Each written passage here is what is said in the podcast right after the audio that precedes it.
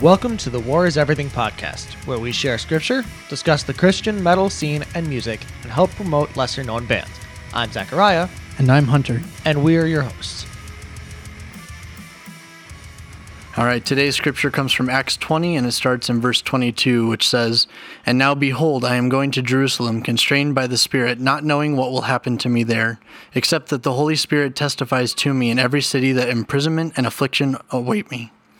But I do not account my life of any value, nor as precious to myself, if only I may finish my course in the ministry that I received from the Lord Jesus to testify to the gospel of the grace of God.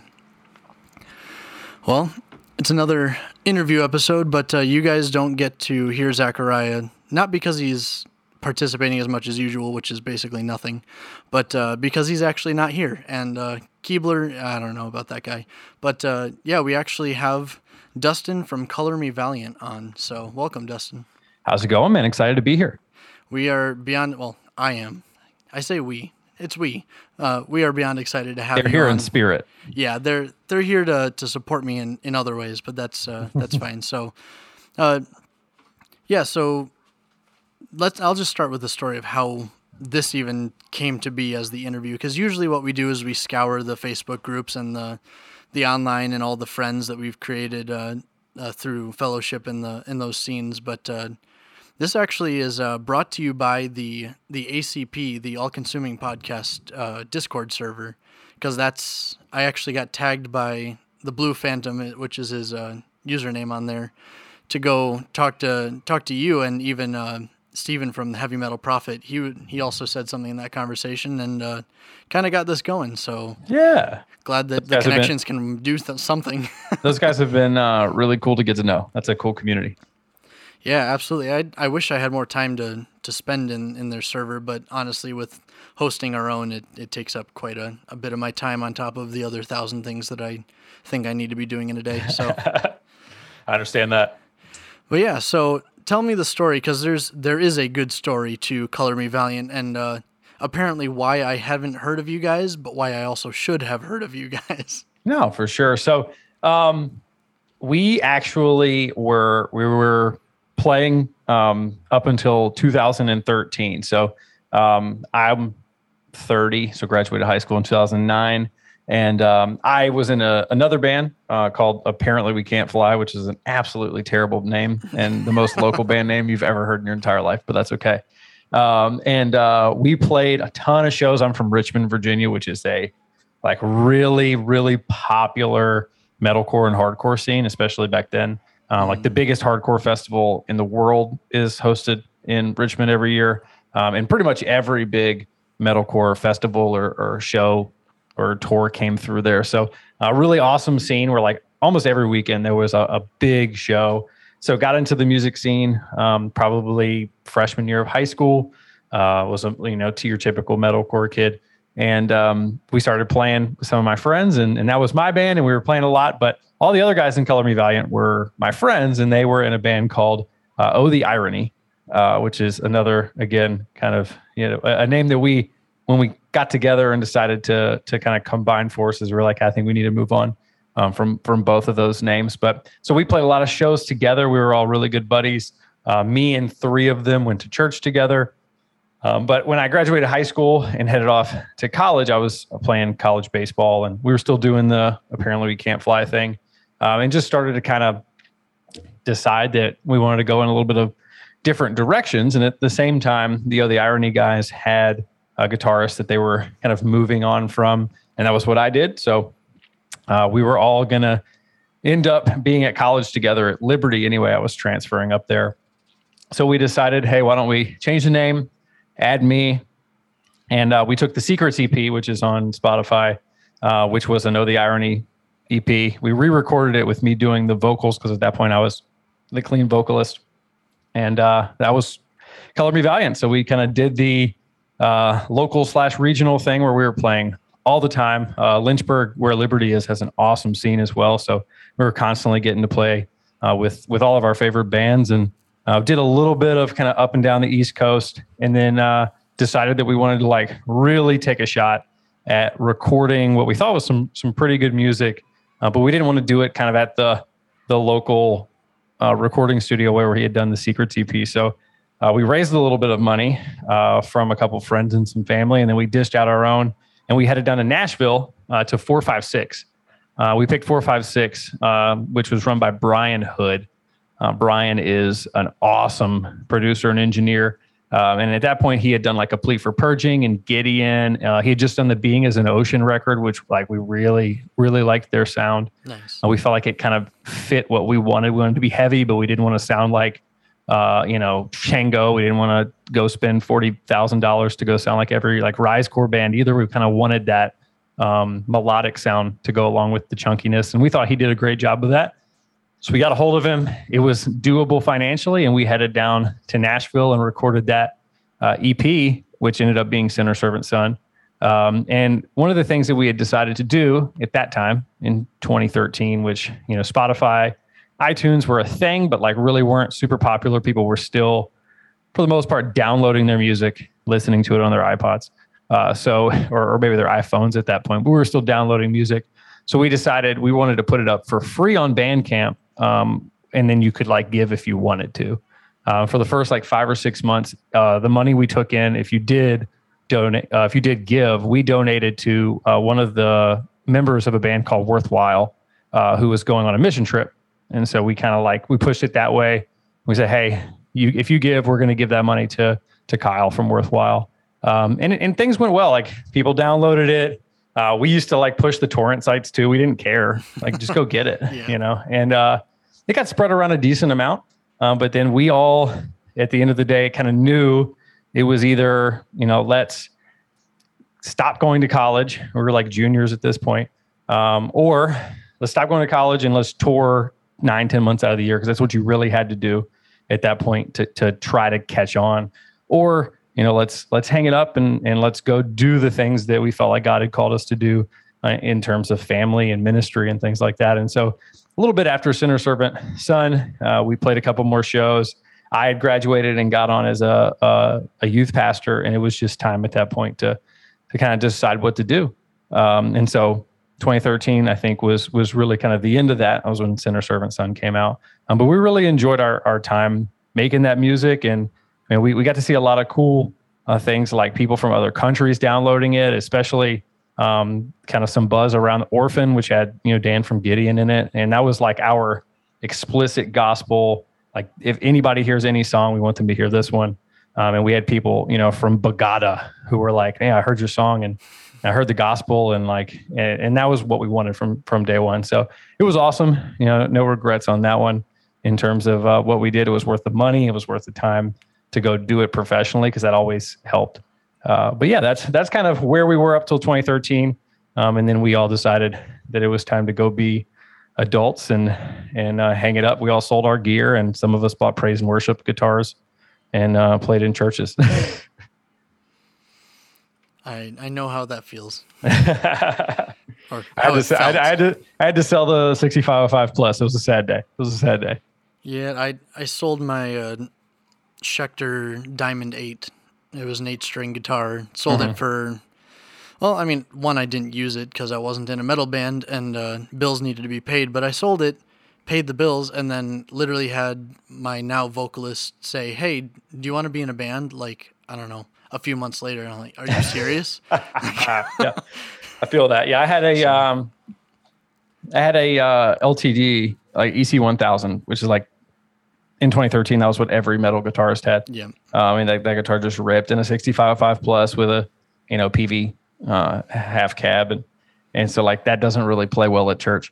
Uh, so those, those went quickly and, you know, then it was like, it was Gretsch time and pedal, you know, like boutique pedal board time uh, real quickly after that. No more breakdowns, you know? Uh, but yeah, so that's, that's kind of where, where we all um, went, you know, probably, I think four of the six of us, well, three of the six of us became pastors pretty quickly. Three of us went to seminary. Um, and then, uh, so, I mean, it was, it was, it was awesome to, to move forward. And those, the three guys that became pastors were, uh, like, I'd been with my now wife for six, six years at that point. Um, so it was like, Hey, it's time, it's, it's time to get married, if you know what I'm saying. Um, but so we, uh, we, we moved forward on that and, uh, you know, don't, didn't look back, but we had a, a blast being a part of of the Christian metalcore scene, and especially, I mean, that was like the prime of Yeah. of every almost every band. Uh, I was listening to one of your podcasts uh, a couple days ago, and you guys were talking about the like you you go to this city and you feel like you don't even get that show because you're a Christian band like that. That's the opposite of what we we had. Yeah. Like it was. I mean, every every tour had at least one Christian metalcore band on it. Well, we're Um, outside of the Bible Belt. That's our biggest issue.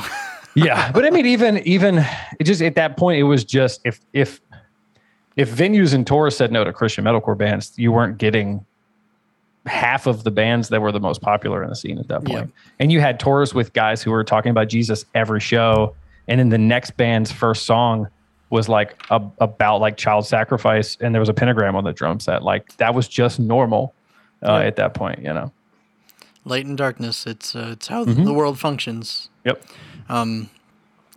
I know it's usually the whole Hallmark story or like the the really good movie from uh, Hollywood where they like to do the like got uh, group makes tough decision but ends up the good guys in the end anyway kind of thing and you know whatever the the lame story is but when it really comes down to it especially in a situation like this choosing to follow God's calling despite you know being in a band where technically it is a ministry it's not like you guys weren't doing the Yeah. work of the kingdom even in that sense but uh i guess give me what you've got on that because i i've felt that before and I, i've understood personally that just because i'm doing ministry doesn't mean that that's exactly what god wants me to be doing Yeah, no, 100%. And I think for us, it was like a gradual thing and, and probably different for each member.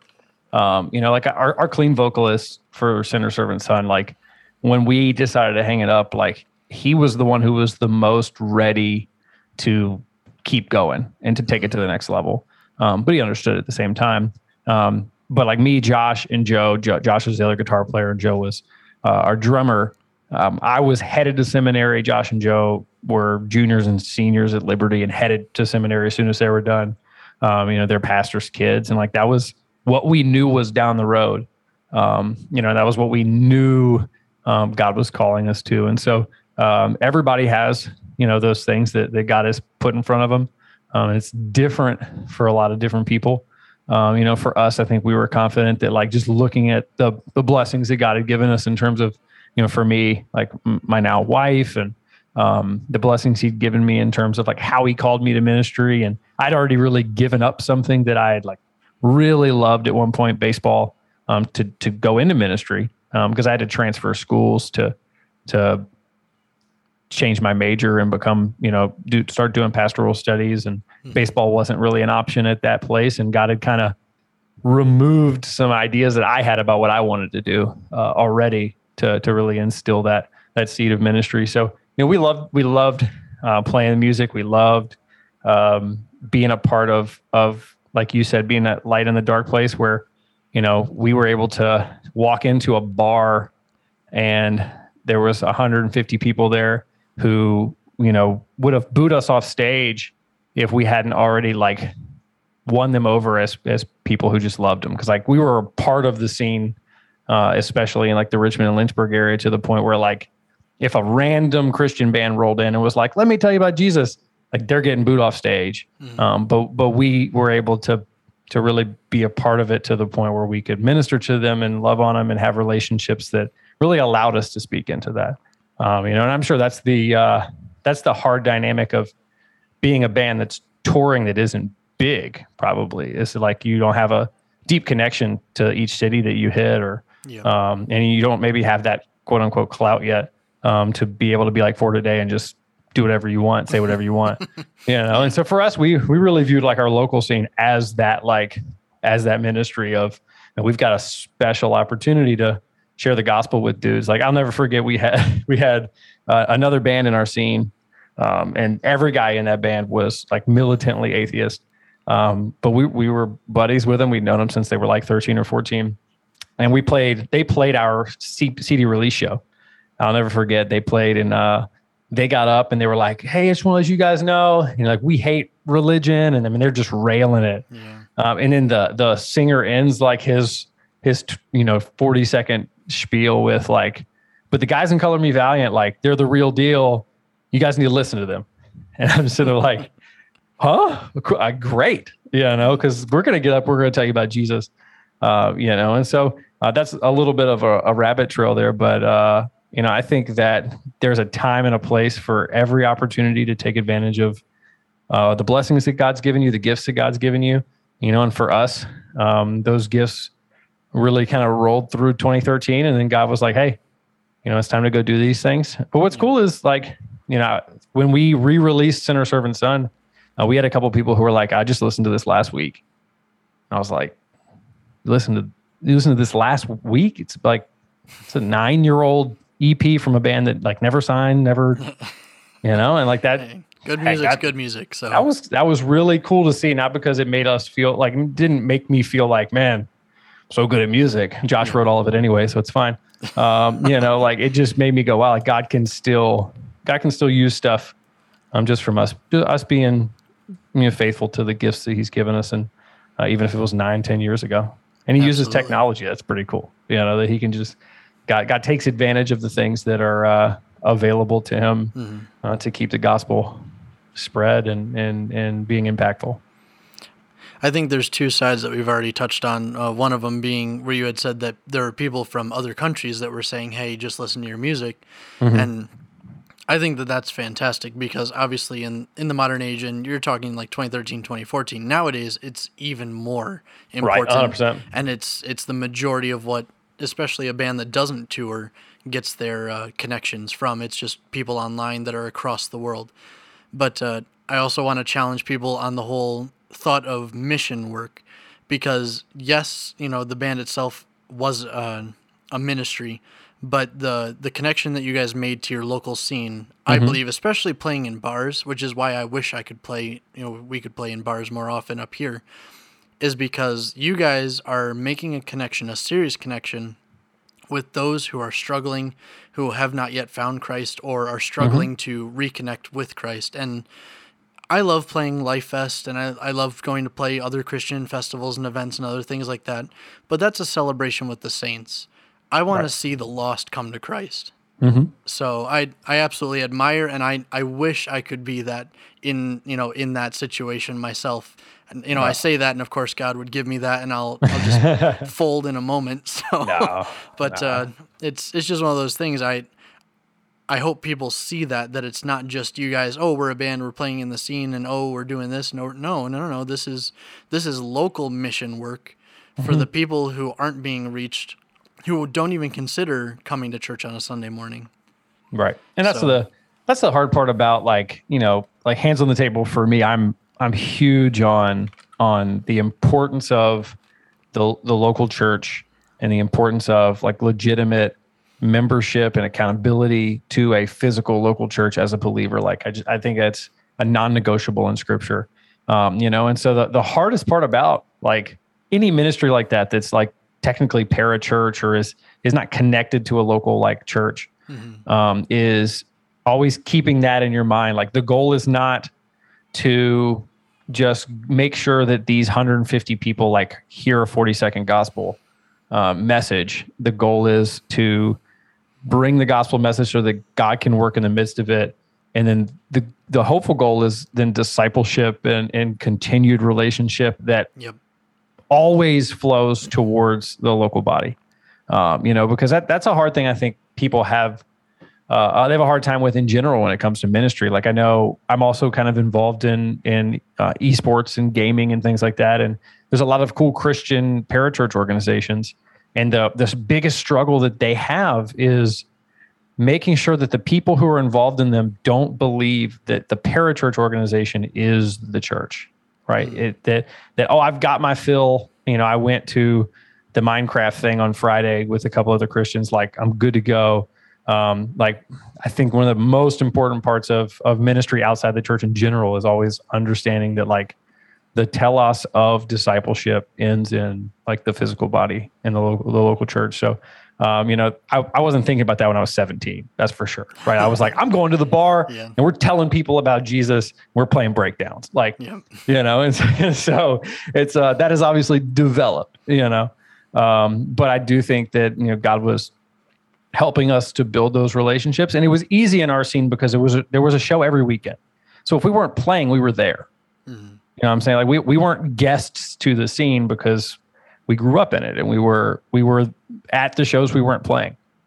You know, and so uh, we were lucky to be in that kind of a scene where I mean there was it was a weird weekend if there wasn't a show.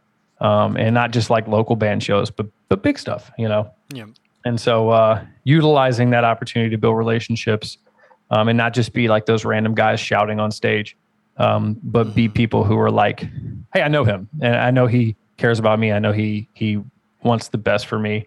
And uh, whatever he's saying up there, I might disagree with it, but like I'm going to listen um, because like I, th- I think he's the real deal. Like that's what God is looking for um, in terms of of sending people and and equipping them. So hopefully we did a decent job at that. And when we messed up, God's gracious, you know.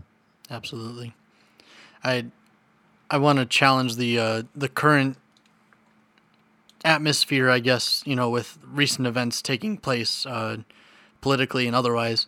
Uh, there's a lot of shouting from both sides right now. Oh yeah. And uh, because of that, I think we're missing out on a lot of potential to give grace. And I'm not saying that uh, we should sit there and allow sins to happen, and we Right. shouldn't be sitting there uh, pointing fingers from across the aisle either. Um, but that being said, like what you guys did when you're at the shows that are not your shows, when you're meeting these people, and you know you go up on stage, and somebody is in the the crowd, and they can say, "Yes, that person," or like you guys uh, from Color Me Valiant. They could name me, like maybe at least first name, maybe first and last name. Mm-hmm. Maybe they know me outside of here, kind of thing. That builds a relationship that allows for those tougher conversations because any any pointing from any side without that relationship really causes a strain between values rather than mm-hmm. people because now we're we're looking at a person and we're saying what you believe is all you are to me mm-hmm. And that's really rough. I mean, unless you're a brother and sister in Christ, which in case what you believe absolutely is important to me, but uh, that's not all you are to me. Yeah, no, a hundred, a hundred percent. And that's the, you know, I, looking back kind of on our time doing all of the, all of the stuff we did, like there was never a moment where I hopped on the mic after the fourth song and said, Hey, everybody, let me tell you about Jesus. And like, there was never a moment there where I can point to and go, somebody in the crowd raised their hand and, you know, gave their life to Christ. Um, but what I can say is that there were plenty of conversations had uh, with a guy that I went to lunch with the next week because we met at the show or um, online or with a guy at the next weekend when we weren't playing. We were just there that I know was informed by what I said on the stage, right? The gospel was was was doing work in their minds. Um, but the fruit oftentimes comes from that that next piece where it's investment you know and that that works everywhere right? That works everywhere. If you're listening to this and you're you know in the ministry or you're going to be in the ministry or um, you know you're just a, a, like a layperson who's everyone's called to make disciples uh, investment is is the key. The message needs to be the message the gospel is clear um, but investment is the thing um, that i think is so often uh, skipped over i'm going to say the right things at the right time and we'll be good to go. Um, and in, investment oftentimes is the thing that brings the most fruit, um, the thing that has that lasting staying power. I actually want you to expand a little bit on that because it's it's very rare. Granted, you are a pastor, so obviously your understanding is a little different and it's a little deeper than the the general evangelical would. Um, But uh, I, uh, Zachariah and I, we both very much, and even Keebler, our our third co-host, we totally are for the the church and accountability within the church and pastoral leadership and all that stuff. So why don't you expound on that a little bit? Yeah, man. Um, like what? What specifically would you like So, me like, to expound on? uh, your you said your goal was not only uh, to teach them about Christ, but then Mm-hmm. the goal ultimately was to lead them into a relationship. Like you were just Right. talking about uh, being intentional and that Yeah. and the fruit of uh, being with them, not just talking Jesus to them, kind of thing. hundred percent. So yeah, as you I- follow up with them, how does that look? And you know, even going forward, like, hey, you know, maybe you should check out this church. I don't know what Mm-hmm. you guys did when that came up. Yeah, no, 100%. Um, you know, when I was 17 and 18, it probably wasn't as measured out in my brain. Um, but thankfully, like my my mom and, and some other people in my life had really driven home the importance of of the local church. Um, you know, and so when we were building those relationships, like it was always in the back of my mind, like this person's saying a prayer, this person, you know, giving me lip service is is not the goal. And you know, having another person say that they, you know, made a decision, like it's a good thing, but what's the goal of this? The goal is making disciples that don't look like me, that look like Jesus. Um, and man, on my best day, maybe I can say like like Paul does in First Corinthians, like imitate me as I imitate Christ. But the the lights, you know, obviously still on on Christ and imitating Him. And so, um, I think the big thing that we we miss out on, in really every opportunity for evangelism, um, is is the fact that all even evangelism is is discipleship. Like we can like we split them up. Like oh well i'm going to do evangelism you do discipleship. Like evangelism is done with unbelievers and then discipleship is done like over here. And it's like well a lot of times those those become muddy and kind of unclear mm-hmm. um, because they're really the same thing. Um, they're really uh, at the end of the day they are building relationships through the explicit gospel message to to help people to look more like jesus um, and so whether or not that's the the first time someone decides to to to give their allegiance to to Christ and to follow Him, um, or it's the fiftieth time that they have to wake up that morning and decide today's the, a day that I'm going to live for Jesus. Um, the thing that Scripture is very clear about is that we don't do that alone. Um, and and I think having a relational uh, mindset about evangelism is so important because it sets the precedent for that like, hey, I didn't come to Christ in the back of a room and I never talked to anybody. I heard some guy on stage say something, prayed a prayer by myself, and I went home and I was good with God.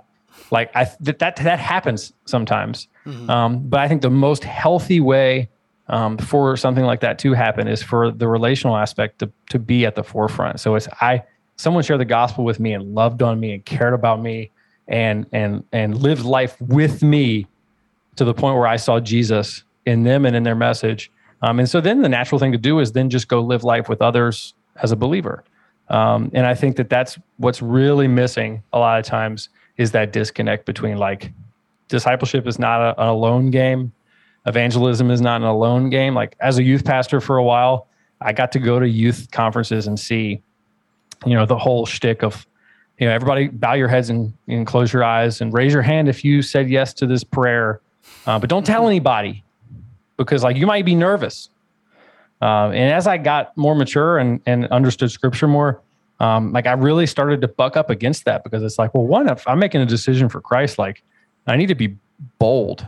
Um, and if, if I'm really want to give my allegiance to King Jesus, like I, I should want people to know that. Hmm. And so why start my relationship with Christ like in the dark? Nobody, nobody watch. Keep your eyes closed. I'm going to do this by myself. Um, and I, I think that's really as I've matured in understanding what Scripture has to say about like walking with the Lord. Um, it is not done alone, and that's not just talking about like with the Holy Spirit and and and and with Christ at our side. It's not done alone because like we are a community of believers uh, physically, and then like man, now we live in this culture where this like there's technology to the point where like two dudes who love Jesus that are how many miles away can just like talk about Jesus on a podcast at 9:15 at night on a Saturday. you know that that in itself is is really awesome. Um, you know, but at the end of the day, it all comes back to, um, am I living in community with other believers? Because Scripture tells us that that's like a gift from God. Like we we we think about the Holy Spirit as a gift from God, which it is obviously hmm. uh, a very important gift from God. But another gift from God in scripture is other believers to hold you accountable, to live life with you, to encourage and exhort and rebuke and all these things. Um, and like God's given those things as uh, as a as a gift and as an empowering part of living the Christian life. So I, w- I would say just you know as you think about that, like anybody listening or or you guys as you think about that when you think about any anything you do in life, like how are you fostering community alongside that message right? I'm not just going to stand on stage and tell you about jesus. I'm going to try to live life with you um, in a way that you see christ in me. Um, when i mess up you see repentance in me um, and you see that the real life can be lived for jesus. Um, I, I, think that that's the thing that's going to really change culture and really does um, because a lot of people talk a lot of people say things a lot of people believe stuff. Mm-hmm. uh, what separates is like real life change real movement from darkness to light. Uh, people notice that. Yep. I i love that. And i've been i felt the spirit really trying to push me in that because i mean i in a non-sinful way i pride myself in maintaining relationships with as mm-hmm. many people as possible and it's not because i want to have network with literally every person imaginable but uh, because god is obviously bringing people within my path and i don't want those people especially like this in this podcast i don't know for the for the guests they'll know this but for the the people who listen and even some of them now because we have the discord server I am extremely intentional about staying connected. I, I hand out my mm. phone number more uh, more often than I probably should be to just random people that I've met. I mean, it is what it is because these people are people I I offer the the ability to stay connected with when they may not have somebody to to do so. If locally their their connection, the groups they're a part of, just may not understand or otherwise just they wouldn't fit in. Um, but yeah, it's it's absolutely vital to the Christian life to stay connected to other believers, and we've talked about it in the in the conversation and topic of forgiveness, where uh, uh, talking about confessing your sins to others, it has nothing to do with them being the propitiation for your sin because that's Christ and Christ alone. Mm-hmm. But they are there to then say, okay, well, you have a history of this, so now I will be watching for that, and as your mm-hmm. brother or sister in Christ, I'm going to make sure that you are doing that less. Yeah and so, like our our natural flesh combined with like this super hyper individualistic culture that we live in in America like recoils at that idea yep. of like accountability and community. Uh, I mean, I think the mantra of our culture is I'm going to do me and you're going to do you. Like that's, but the, the problem is, is that's the, that's an antithetical to scripture, mm-hmm. right? Like once you are Jesus's, nothing is yours uh, it's his and his bride's. It's your whole life, you know, and that's whether you're a pastor or a, the dude who sits in the back row or or the guy who teaches Sunday school or like whatever you are. Once you're his, there is no I'm going to do me. Yep. Right. That, that that that's just doesn't exist anymore. Um, mainly because you now represent Christ. Like, you know, when we look at the idea of the image of God in Genesis chapter one, like there's there's there's verbiage to that. There's there's action to that. It's you're an image bearer. You are called to be hmm. God's image, um, you know, to be His ambassador, to be His representation. Um, and so, like, no, nothing in your life is is yours now. Uh, and I think our our culture hates that, like especially Western civilization, uh, so hyper individualistic. And so mm. now you you give your life to Christ, and you find out like, hey, you know, everything is is now the community of Christ because they represent uh, Jesus um, and including your whole life, right? Your what you do at home, what you do at baseball, what you do at work. It all is is now Christ and His brides, uh, and that's a tough pill to swallow. Um, but when I see Christians really swallow that pill and just and give into it, man, that's when you see people like develop into what God has called called them to be. Uh, because, like you said, I mean, everything from just being pushed to grow in Christ um, held accountable to fight your sin, all of it. Um, we are more well equipped together uh, to do all the things that God has called us to do. You brought up a good point, and I haven't thought about this in a really long time. But the in Genesis, the Imago Dei, the image of God, being uh, image bearers, mm-hmm. we all are brother of or sister of Christ, or not non-believers that are as well, and that's what makes sin so absolutely abhorrent, and uh, mm-hmm. and I think even doubly so for uh, for the one who has been claimed by Christ, because now not only are we image bearers of God, but then at the same time we are also, like you said, bought at a price. So mm-hmm. not only was our life already made or our image made uh, by God, but now we also are entirely owned by by Christ's sacrifice. And so literally everything we do is to the glory of God or to the glory of self, which is now sin. Yeah, no, uh, and and that's the uh, when I really started to dig in and dive into um, the language that Scripture uses to talk about like being in Christ and being made in God's image, and this idea of like the the functional Imago Dei, like things really started to man, make so much sense when you're reading Scripture and it's saying, um, you know, it's talking about doing this and and doing that, and it, it's not it's not just this random obligatory God's up in heaven, like I need you to do X, Y, and Z because I said so. God is God is explaining and setting up for us um, how we are to live in a way that, that bears his image, right? And that's why, like you said, sin is sin because sin is failing to bear the image of God. Um, and and so if sin is anything that's outside of God's will, um, and God's will is who God is, right? His character and his nature are yep. everything that he tells us to do is just an outflow of his character and his nature. Um, and sinning is failing to bear the image of God. It's representing him poorly to yourself and to the world. You know, think about it like I get mad and I yell at my kid in a sinful way.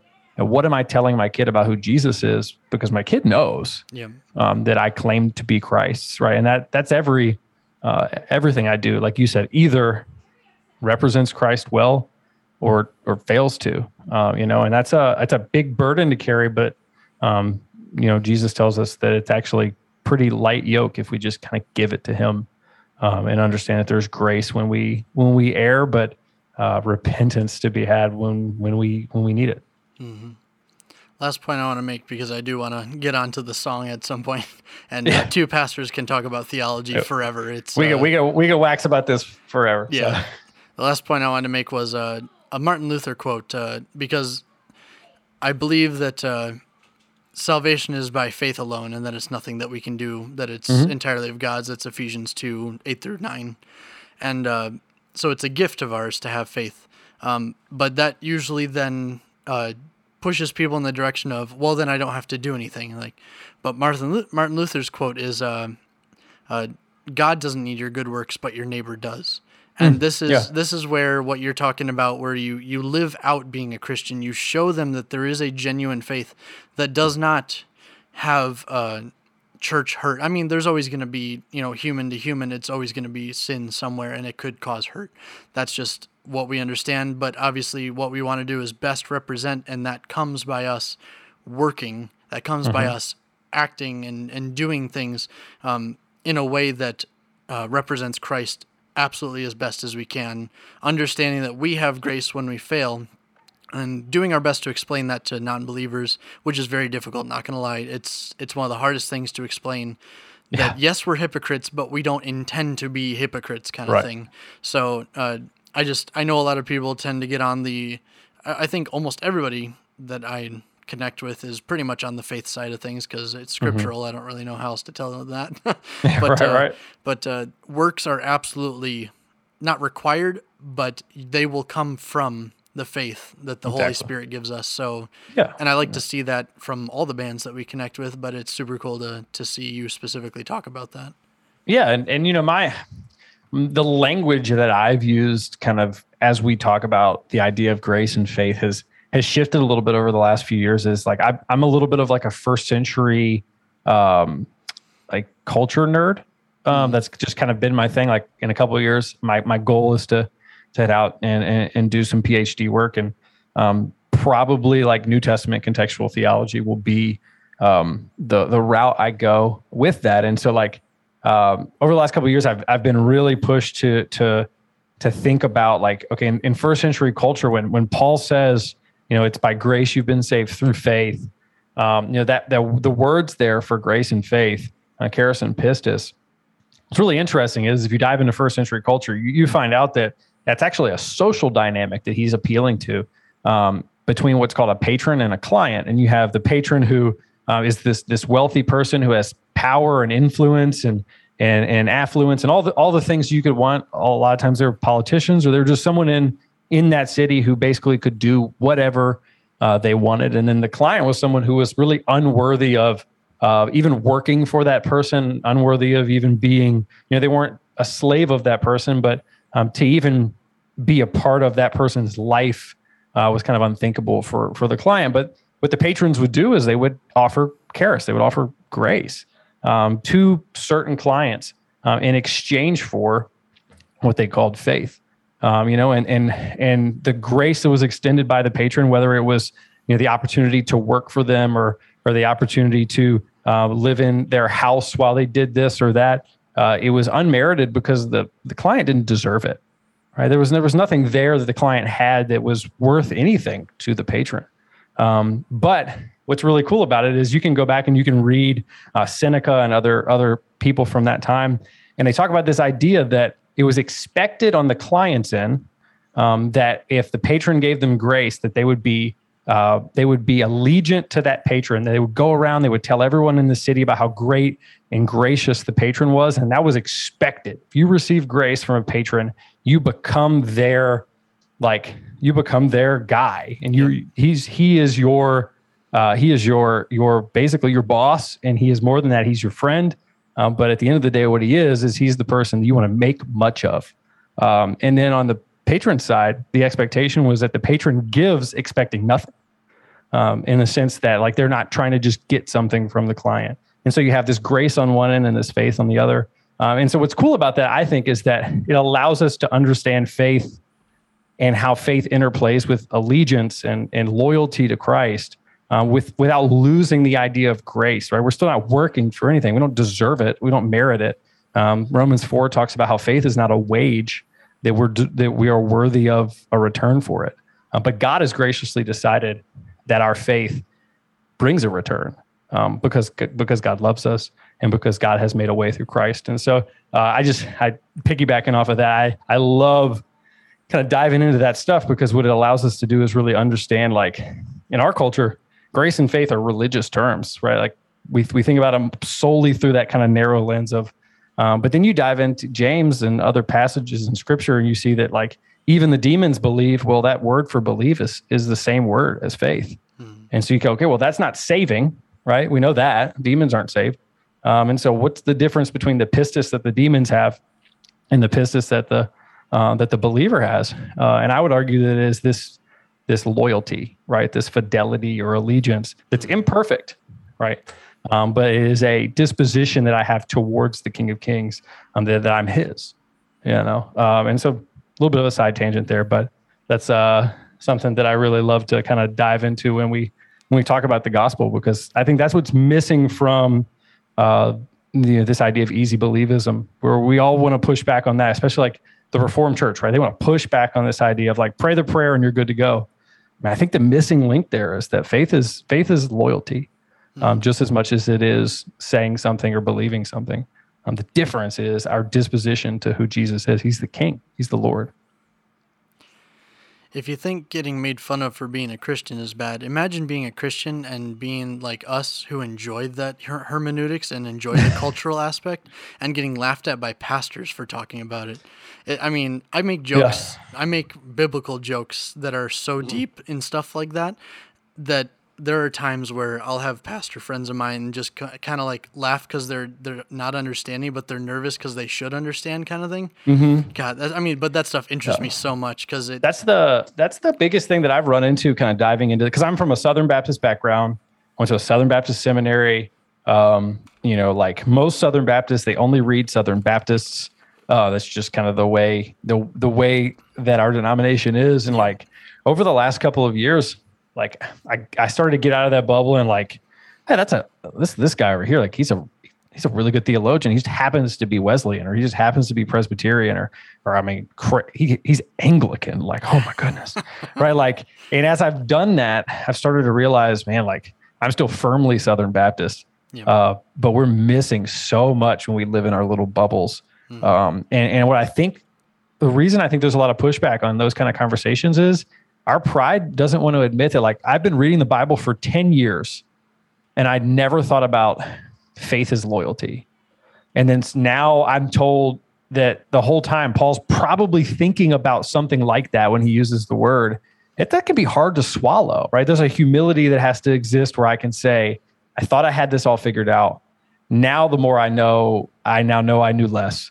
Uh, you know that that can be tough, but I think it's a it's a good transition to make um, as you as you dive in. There's like there's the things you hold with a closed hand, yeah. right? Like the gospel is held with a closed hand. The authority of Scripture is, is held with a closed hand. The importance of the local church, like all those things, there You, you're not prying that out of my cold dead fingers, and I'm not going to let you. Yeah. Um, but man, like, there's some stuff over here that it's easy to hold with a closed hand. That like we should go, hey, like, I want to learn more about this. I want I want to, I want to test this. I want to, I want to apply this to Scripture, be a good Berean, and say this thing I've always thought is that true. Uh, you know, and that's when I really started pushing on that kind of stuff. But I would say that's probably the reason you get that is no one wants to hear that they haven't thought of something um, that might be true about scripture if they're a pastor or a theologian, you know. Well, just think about how adamant Paul was about going to Jerusalem when all the people Mm-hmm. in was it Caesarea were like, "No, you can't you can't go there." And he's like, "No, seriously, I'm going whether it kills me or not. It doesn't matter." Right. So, I mean, you see it in that. I mean, that's all it takes to really see that Paul really he saw faith as allegiance.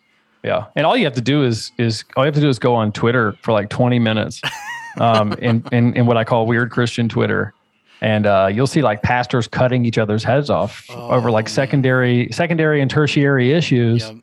You know, and it's like I I mean I've I, I I have some things like again I'm a Southern Baptist who has some some theological opinions that are like they're they're, they're not right down the line of what you would expect from a Southern Baptist. And like I've had times before where people have flipped off the handle for something that's really not a big deal, and, and Yeah. I think I think it's uh it's an uncomfortability with difference, um, and the reason why I think the guys that are um, doing the best in that field uh, read other other denominations and and read dudes that that grade on them a little bit because like you need to be to be to be pushed and, and to be forced to think that way. But yeah, I think uh, if you if you take the totality of the New Testament and you you see what Paul has to say about faith, it's really hard to get away from it as as like this this trusting loyalty, right? This loyalty that is bred out of a of a true trust that what Jesus has done um, is enough and that He is on the throne.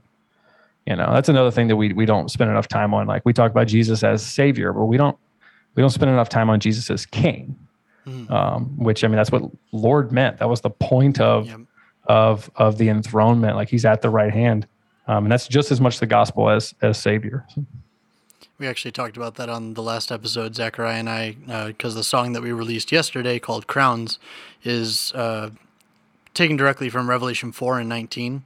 And uh, obviously, in Revelation, it, in uh, John's vision, he's, he's talking about uh, Jesus coming back with, you know, blood and swords and he will be you know the one that destroys all who are who are uh, non uh, repenting who are unrighteous now because they're not covered by the lamb. And so it's i realize we don't sing about that a lot. I mean not that that would make a great ccm song talking about uh, you know him separating the unrighteous from their heads but uh, yeah it, we we miss a lot of Christ being Lord in, Yeah. in modern evangelicalism, whether it's in our worship, you know, music worship, and uh, I guess the rest of our worship entirely as well.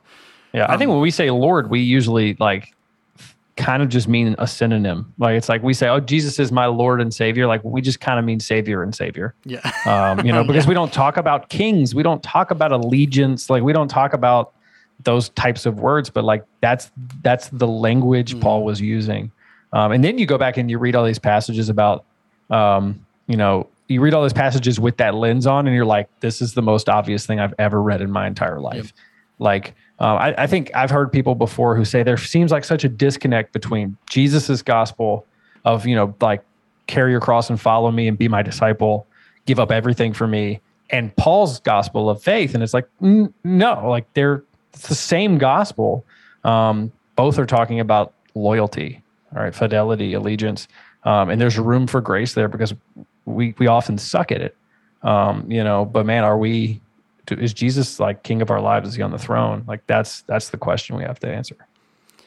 I think we're also used to seeing a different caste system than uh, than the early Christians or even you know pre-Christians, the uh, Israelites, um, because our caste system is almost entirely economic or political, whereas uh, back then it was a lot more. Uh, specific, like you literally had people either naming themselves based off of where they lived, or also based off of who they were owned by as slaves, or Right. who their parents were or father was.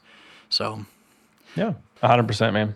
All, all of it really starts to to open up as you as you dive into that Yeah. stuff. But So for anybody listening, definitely definitely dive into the culture. If even if you Yeah, don't, aren't going for a Bible degree, like seriously, go look at the culture of Mm-hmm. first century Christians and even the uh, the Israelites just pre Jesus. It it's so eye opening. I, Yeah. I'd say important at this point because we've missed so much. We're two thousand years removed, so it's it's it's important now.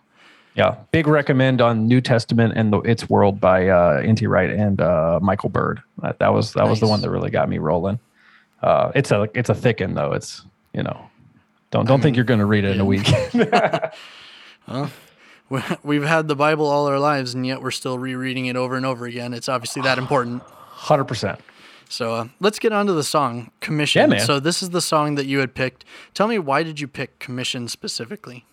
Yeah, um, you know, Commission was the single we put out for this one. Um, I think that one of the reasons why I picked Commission was I feel like it does a good job of highlighting kind of the different pieces of our sound. Like, um, you know, you've if you've listened to the EP, you know, like there's there was two or three of us who at this point had completely stopped listening to metalcore.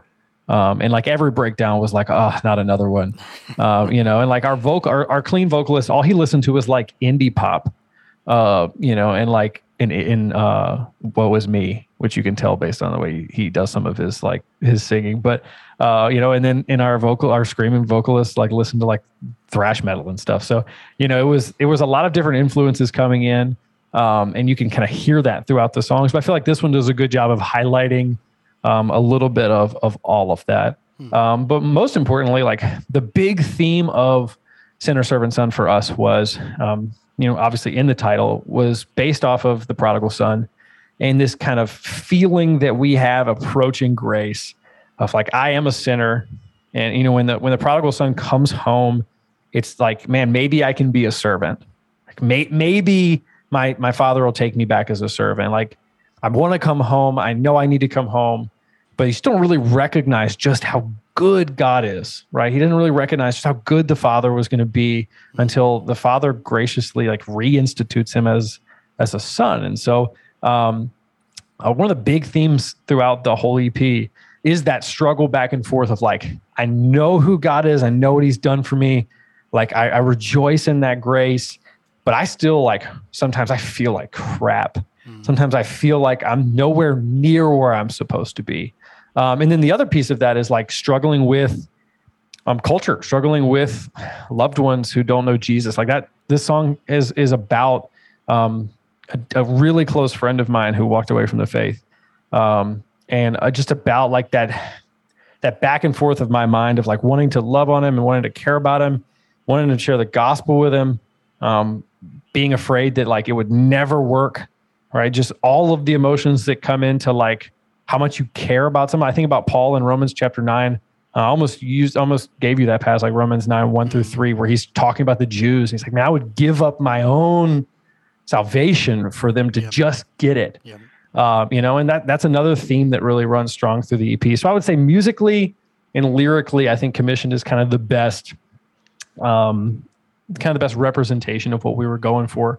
We did not want to be um, an angry metalcore band who just happened to like mention Jesus.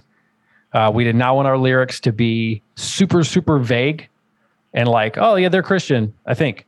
Um, you know, like we wanted it to be deeply personal, but also like explicitly uh, Christian um, and, and theologically, you know, deep uh, and, and not just kind of surface level. Uh, you know, and so that was the goal was kind of to figure out how we can do both of those. How can we be super personal? Like we were listening to a ton of Wonder Years at this point, um, you know, which is like not this music at all. Uh, but I always love because the Wonder Years is like they're talking about super duper personal stuff like going to Denny's with their friends, but somehow you connected to it. You've never been to their Denny's and you don't even know their friends, but you feel like somehow, you know, and so like we wanted to capture a little bit of that where it's like, we're not going to pull back and be vague about what we're, what we're talking about um, and who we're talking about and things like that. But at the same time, uh, we want we want it to be like deeply Christian um, and, and edifying. So there's a lot of back and forth in this song, especially where it's like positive, positive, positive. You know, a lot of the screaming sections are very like, I'm going to tell you about Jesus, man. I love you. And then the singing sections, like he even says in the chorus, it's back and forth of like, you're blaming everyone else for your mistakes. like you need to look in the mirror and realize what you're doing. But I still, you know, it's like that that tension of I'm, I'm mad at you for doing what you're doing, Yeah. but I still, man, like God, I gotta love you, you know. And so that, that's kind of why we picked this one. I like it. I I always have a hard time with this one because I'm not trying to shun any one side or the other, but uh, I personally, as much as I can, uh, and I, I dislike the posts that are always, "What's a Christian version of this band?" But I enjoy being able to replace my secular music with 100%. entirely Christian lyrics because then when I finally have the lyrics locked into my brain, like the other 10,000 songs that I've heard for the last 15 years, yeah, yeah. then it'll actually have a decent impact rather than just me reciting every Breaking Benjamin lyric line by line. so it'll actually have something worth singing about. Yeah, And yeah. That's so- what I've been having. That uh, I've been like begging people to someone for someone. You guys, you might not like this band at all, but I've been begging for like a a deeply religious, like biblically sound something like Sleep Token. I don't know if you've listened to Sleep Token. I'm familiar. oh, like I'm in love with it. Um, and but the problem is, is that Sleep Token is uh the band has like this. Um, all of them wear masks. You don't know who they don't. There's no one knows who they are, and they have this like story that they have been like visited by this god in their dreams, and all their songs are singing to this like fictional, Yeah. you know, and it's obviously a fiction. Yep. But at the same time, I'm like, part of me just goes like, oh, like this if this could just one like not be weird, Yep. and two like be about Jesus, that'd be sick. Yep. You know, so anybody out there listening, give me Christian Sleep Token. I'll sing on it. Just record all the music and send it to me. There we go. And yeah, it's I understand why people push back against that because Christian music when you're looking for replication usually Right. ends up meaning not as good. Right, like you're going to be the worst, ver- like the worst version of, Yeah. of Sleep Token. Like it's hey, always man. the Walmart brand Yeah. version of whatever. oh yeah, yeah, yeah. Friggin' um, Mountain Lion Sleep Token or something. You know, So yeah, and I get why that's the case, and unfortunately, there are there are ways that we can pull from secular music and bands that we doesn't require us to dive into that specifically. But uh, yeah, finding those bands that uh, do that stuff, but have that deep of a, a Christian message, like unmistakably Christ is in the music, kind of thing. I Mm-hmm. I adore that. I want that. that's the Yeah, well, music I want. and I mean it happened back in 2013 too. But like when I was jumping back into metalcore here recently, it was like, man, there's still so many bands. It's like, is is that is that a Christian song or are they just not cussing? Yeah. right? Oh like, yeah. is, is, is this a Christian band or are they just not cussing? I can't, I can't tell. I'm just assuming they're Christian because there's no curse words. Uh, you know, it almost reminds me of that South Park episode where it's like they just take all the songs about girls and make them about God. Uh, it's like, is this about girls or is it about God? Um, but yeah, so moving on. That's yeah. It, it's an interesting dynamic, and uh, I I try to stay away from that as much as I can, but I keep getting sucked into it. The like, is this Christian or not? The yeah, yeah. the game that everybody likes to play. So it's, Oh, it was it was always a great game to play too, and like especially in in when we were really into the scene because you had all all these bands who like they were playing off Christian imagery just because they knew they were going to sell more shirts if you thought maybe they were a Christian band. yeah. Uh, you know, Like, which is probably the opposite today, but back then that was that was the thing. as much as I want to ask, because you had mentioned, uh, is it you said Dan from Gideon, right? Mm-hmm. Yeah. Yep. As much as I want to ask, I'm not going to because for the sake of not uh, not going there, Yeah. it's a it's a rough situation. But uh, there are Yeah, definitely I, bands uh, that have. I cried when we got that guest. Like when when when the when four five six sent us over the first version of Orphan with with him on it, and because like our our vision in our head like was exactly what he he put down. Um, and it was like we picked him because of like there's just this visceral like visceral passion in his in his vocals Yep. um, that like we wanted that. And when like they sent us, we were all I still remember we were all sitting in a car in Josh's car, and we we pressed play, and like everybody in the car was just like crying, like this is the gospel presentation we wanted to finish the EP with, um, and uh, you know, given the circumstances now, doesn't change the fact that uh, it's it's still I think exactly what we wanted it to be. Yep. Yeah, I, I think the only thing I wanted to say is that regardless of what the current circumstances are, the gospel was given, and and Dan was a major part of that, especially on the song "Orphan." So it, you know, God was still working regardless, and He still 100%. continues to in that song. So. Big facts. So with the song commissioned, is there anything about it that uh, would make for an interesting fact or something like behind the scenes Yeah. that we wouldn't know otherwise? Yeah, so like um one of the one of the reasons we wrote this song actually was uh it was influenced by I don't know if you ever remember that quote. Uh there's a quote that was attributed to I think Aquinas um that was like, you know, preach the gospel at all times if necessary use words. Oh yeah, I've heard it. And we we hated that quote Yep. because I, I just don't think it's biblical. Nope. Uh, you know, and so we were like, let's let's let's kind of push back on that a little bit. Um, and so actually for the for the music video for commissioned, um, it starts with a quote from Billy Graham. Uh, it, it pops up on the screen. It says, "The greatest form of praise is the sound of consecrated feet seeking out the lost and the helpless." And like, kind of our thought process and our goal um, for this song was like, we want people to know, like, if you're not if you're not telling the people you love about Jesus, um, if you're not passionate about uh, not just living in a way that like people will like me because I'm nice, um, if you're not sharing the gospel, um, you're really missing the point of what it means to love someone in a Christ-like way. And so that, that that's one little tidbit is we had that quote on our mind when we when we wrote this song and when we when we did the music video. It was like, hey, we want to not, um, you know, we want to not pretend like we can really share the gospel without ever using words Sure. um, because it's just not it's just not in scripture. But so like the first line, like this is a message of hope.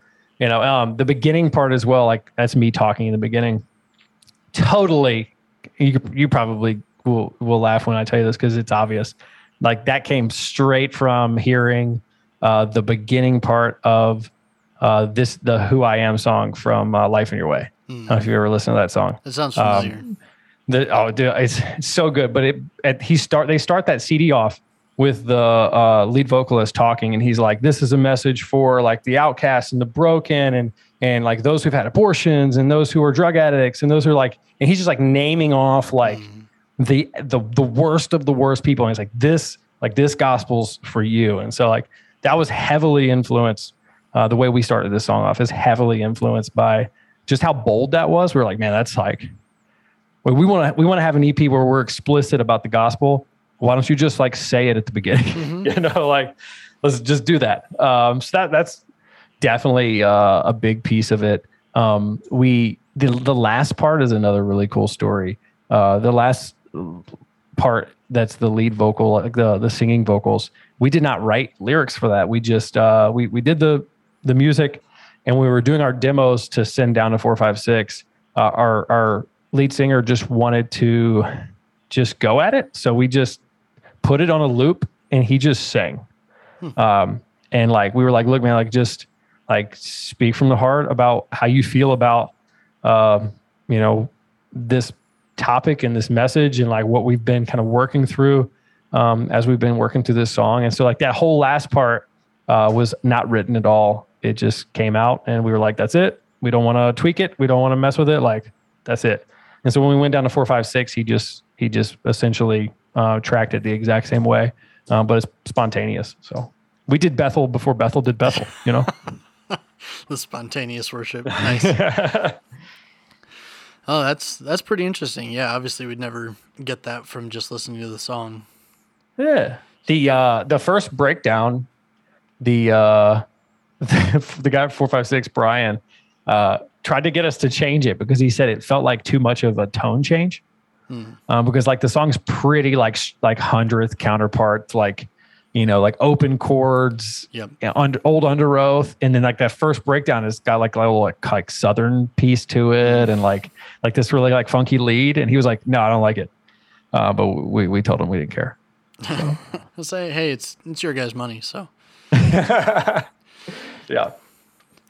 very nice. If you had a line or two to highlight in the song, obviously the entire song has a fantastic message. But if there is like, if someone was like, hey, I need like just a line or two from this song to really give the message that you wanted to, or just encourage somebody, what would be the thing that you would pull from here?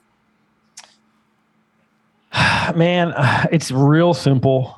Um, it hits me every time though because like it's about, this is about a real person Yep. that like I love and know. Um, but the the breakdown before the last chorus, when it's like I would rather die than watch you waste away.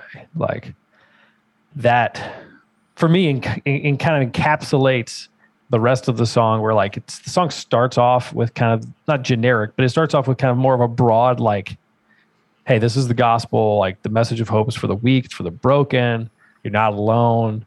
Like, but then it becomes very personal in the choruses and in that breakdown because, like I said, it's, we're, we were we were thinking about a specific person that we love and we wanted you know to see thrive in Christ, and so um, the passion behind that breakdown, I think you know, and the words are simple, but I would say, man, like the people in your life who don't know the Lord that you love, like that's the way you should uh, you should view the urgency that you should have um, for them in Christ. I'm I'm definitely not about the uh, uh, soul emotional uh, representation when it comes to like someone just coming up and crying. Like if they were able to force themselves to cry, like to me, I might not know that, but uh, I would under I would try to understand their emotional response as valid and just you know honest. But uh, so I don't I don't want emotions to ever be the reigning factor of anything I do but I absolutely believe that the modern church would be so very different um, if we took that part of Romans 9 seriously with what Paul says. Yeah. If if we seriously lived like I would trade my salvation for them. If we lived that way, if we could internalize that in a way that truly impacted our day-to-day living and our interactions with others, this world would be a very different place. Yeah, and then you just go read Acts, and you're like, oh, he didn't just say it. Yep, no, like he my did man. Yeah. he went to every city and he ran to the synagogue. Yep. right? Like he he ran, he went to the synagogue, and they're like, "Hey, we're gonna kill you." Yeah. And he's like, "Yeah, I'm gonna go to the next city, and I'm gonna go like straight to the synagogue." And he just did that, you know. Um, that's whew, like, and and it's cool too to see like his uh his human side too, where it's like he gets frustrated, he Yep. shakes the dust off his feet, and he's like, "I'm never doing," you know. But like, then you get to Romans nine, it's like, ah, this dude, like that was that was the lifeblood of his urgency was a deep, passionate love for for people, um, some specific people in his life, you know. And so I uh, hopefully we we captured that well, um, and at the same time captured this this struggle of like, hey, dude, you're screwing up, but like, there's still hope, hmm. you know. Like you need to understand the urgency of where you're at, but there's still hope. You know, we, we can fall on both sides of that that fence so easy. Like, I just want to be so positive that we never we never even hit this. Like, we never hit the sin part of the gospel. We never hit the uh, the urgency of of repentance and and and being made right. Um, and then the other end is like we just yell at them, and we we never really give them an idea that there's hope. Uh, you know, like both of those have to be there. They have to be be strong parts of the message. And I, I think it, it gets well represented in those lines. If you were to co- come to somebody, you know, like the person that you said you wrote this about, going to them, and if you were to come to him in just absolute tears, just, I, I want you to know Jesus the way that I know him because I know what the other side is, but not because I, I want to just wish punishment on you for not uh, declaring allegiance to Jesus, but because Jesus offers grace so freely that all you have to do is come. That's it. Just just come to him. That's all you need to be doing. So it's yeah, it, that type of response is is what we need to see more in the modern modern realms anywhere. And I'm not even gonna just say the church. We need it everywhere. So. All right. Any last notes for the song or other things that you wanted to hit on? Because I know we could talk forever. I'm good at that. Yeah, man. Um, you know, it was uh, it, you know, one thing not just based on this song, but you know, one one interesting, cool little tidbit is, you know, we did all the demos and everything before Sinner Servant Son, um, with a guy named Chris who was our our lead uh, screamer. And uh, a couple months before we were supposed to head down, we'd already done all the demos. He like got in a car accident and it messed up his throat a little bit. He had some issues with his throat. and um, we got down to Nashville, and like it, it just he couldn't get it done. Um, from like his his throat was still having problems. The doctors were kind of worried about um, him straining it and things like that. And it just it we were in Nashville. We spent thousands of dollars, and like there was this feeling of like, man, like I'm sure he feels like he's kind of let us down. Um, but but he stayed really really excited about um, the EP either way. And so we got home, and, and basically what had happened was the guy at four five six had said, hey, like I'm really good at mixing. You just need to find a decent studio and somebody do the vocals and go do it there, send it over, and we'll mix it in. Um, and Chris just really wasn't able to to do it. And so uh, Chris had a friend named Jeff who listened to like only grindcore. Uh, like he just he Jeff, if you listen to this, I'm sorry, but like your musical tastes were terrible. Um, you know, and so we uh, one day we were just talking. He was like, "I can do it, man." He was like, "I can do it." And I was like, like we're not breeing on this song, Yeah. okay? We're not That we're not breeing on this song. He was like, no, no, like I listened to some hundredth, like I can do it. And I was like, okay. So we went to my car. I'll never forget. We went to my car. We're at church. I put this song on. and was like, go. And he just started screaming, and I was like, yep, that's it. Like that's exactly the sound we want. That's exactly the tone we want. Like we don't want up down up down. We just want Yeah. like that counterparts hundredth Yeah. go at it, passion. And so, so Jeff is actually the vocalist on the entire EP, um, and was not the vocalist of Color Me Valiant until after we even got back from Nashville. Um, he tried out in my car, and uh, we went to the local studio, and he did all the songs, and we sent it off to Nashville, and they got uh, put in. And uh, all all the time, they're like Chris, who was you know the vocalist, was super supportive and just wanted people to hear um, the music and hear the gospel and and uh, Jeff Jeff killed it. Uh, obviously, I think he's actually one of the highlights of the EP. I think he's a very very good, um, you know, vocalist. Uh, but God kind of had our backs on that one in a lot of ways too, because it could easily just fell apart. Uh, you know, but but someone was able to step in and, and get that done. That's awesome. Yeah, I mean, I hearing that about Chris, it's such a terrible thing to have happen. But uh, I always like to remind myself and everybody else. Uh, I've said it at least a few times on this podcast. Uh, when God takes away the the abilities and the aptitude that He's given us, because it's a gift. Nope. If He takes that away, are we still faithful to Him? Because if we're not, Amen. then it was only meant for those gifts that we were Amen. uh, doing that. So. Hundred percent. My last question for you. I promise this is the last one. what does the future hold for uh, Color Me Valiant? lots and lots of pastoral ministry. um, there's you know uh, lots of babies.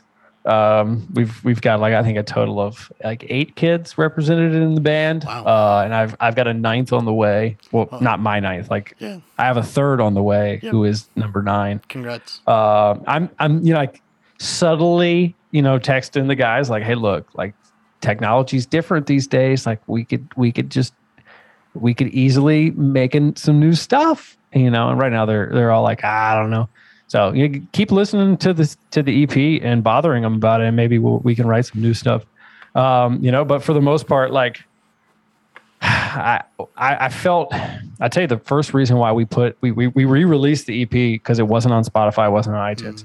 Um, but for some reason, Secrets was, which was the old EP Yeah, I, I saw um, that and one. people would people were like hey man like i listen to secrets and like i was like i don't want you to listen to that because like i don't think it's anywhere near as good as sinner servant son. Sure. and they were always like well i don't have that. And so that's why i kind of went back and uh, we put it on on spotify and we put it on on the streaming services. And then people were like hey man i've still listened to that. Like thank you so much for putting it on. Um, and that's kind of what has caused a little bit of like that that just resurgence of talking about it and, and having fun with it. Um, and i just want god to to use it in any way that he can. Yep. um, we'll probably, you know, never write anything else. But uh, you know, maybe if you can convince Josh, because he's the mastermind behind all of it anyway. Uh, you know, but I'm I'm definitely looking to uh, to kind of f- flex my writing muscles and stuff, and and and try to make some new stuff here soon and put a little studio in here because like I did the Twitch streaming and and I do YouTube for our church and I have a, a lot of the the gear that would be necessary in 2022 we could have never done in 2013 Sure. uh, you know and so hopefully I'll get a chance to like make some new music and and, and have some fun with that Um, but as far as Color Me Valiant's concerned, Sinner Servant Son is probably the last thing we'll we'll we'll, we'll get from them. But Well, I'm I'm literally a nobody, so my opinion ma- does not matter at all. Um, but uh, if it were up to me, you guys definitely should, because uh, this is the type of stuff that I mean. I love being as an ocean, um, but uh, the more melodic elements, I feel like I miss a lot in their stuff, and I I appreciate that a lot out of this EP, the Sinner Servant Son. Um, yeah, that was Josh only listening to Underoath, the story so far, and New Found Glory. okay. That's what that was. Yeah, yeah. That's funny. Yeah. And then it was like me, like I was the generic metalcore kid. So I was like, no, no, no, no. Like you got, where's the breakdowns? Yep. You know, Josh just wanted to play easycore. And, uh, you know, and our, our lead singer only wanted to like do like, uh, never shout never or something. Uh, you know, and, and what you got from that apparently was, was, uh, Sinner Servant Son. So Well, if if something new were to ever come up, you can consider me sold, excited, ready. I'm I'm I'll, there. I'll send that to everybody. I'll send that to everybody. Like, look, it's funny though. If you if you go back and listen and you go listen to Sleepwalker, which is the last song we wrote, um, you can tell like we were all done with metalcore at that point. Like that song is basically a pop punk song in C, like with a couple breakdowns. I mean, we were, we were all ready to roll. Or like the uh the section in in my heart and my head that's essentially like an R and B section. Like that was Kyle, who was our lead singer Yep. who was like, "Look, guys, like Woe Is Me is really cool." And this was before Woe Is Me was big, um, and like Tyler Carter and stuff. And he was like, "I just can we have like a Tyler? Can I do a Tyler Carter thing?" And it was like, "Ah, "I guess we could put that right after the super heavy breakdown." Yeah. you know. Uh, but yeah, man, we'll we'll see. Maybe I can convince them to do to do uh, something, but we'll just have to figure out like what bedtime the eight kids have and uh, and do it after that. That's that's fair. In the meantime, I will be doing everything I can to figure out where Chris and uh, sorry and Josh live. So I'm I'm gonna be figuring out where all these guys are, and I will Yeah, be yeah. personally mailing them things that say Yeah. Make another album or else. So, Josh and Josh and Joe Pastor up in Richmond. Okay. Um, so you guys and, are all uh, still Josh- local-ish.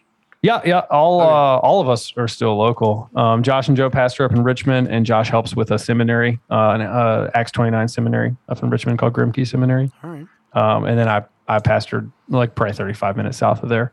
Um, and then all the other guys are still around. Will goes to their church, who was our bassist, but we're all still around, man. I think you know. I think I can convince them. I'm just I'm I I have like I'm probably responsible for a lot of the lyrics, but Josh was like probably 99.7% of the Sure. the actual the actual like music stuff uh, was him. So he would he would need to hop back on board and, and probably remember how to play.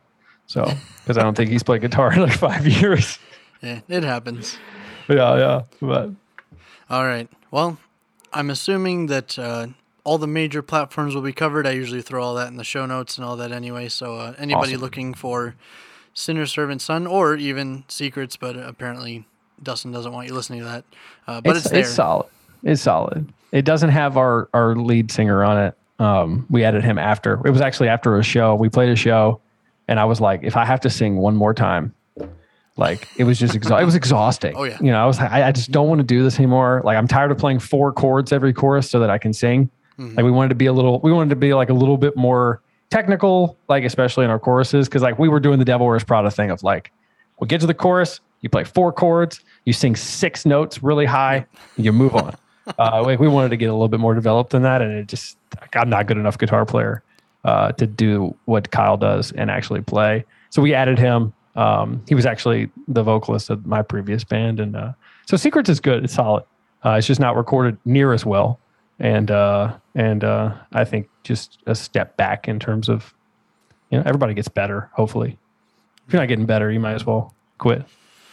Well, I'll take that advice. I'll just quit. No, no. all right. If you guys are looking to connect with Dustin or uh, hear some updates on on Color Me Valiant at all, jump in the uh, All Consuming Podcast Discord server because uh, they they have Dustin held ransom most days. They do. But uh, no, uh, I'm, or I'm there. I'm there of my own accord. yeah, or come to see our server, the Blue Fire Horizon one, because uh, anything that Dustin posts concerning Color Me Valiant, or even his whatever he comes up with next, will be shared immediately before he could even have the chance to come share it on our server. so Let's make some. uh anybody out there who's who wants to make some some some uh, beautiful sleep tokens slash uh, old close your eyes, give me a ring. Let's do it. Hopefully somebody finds you because I'm looking forward to it. so, all right, we got commissioned coming up next. God bless. You can help support us by heading over to anchor.fm forward slash TWIE pod and clicking on the donate button where you can select one of a few monthly donation rates of $1, $5, or $10. All money helps keep this podcast up and running, as well as supports lesser known Christian artists. Thank you for listening, and God bless.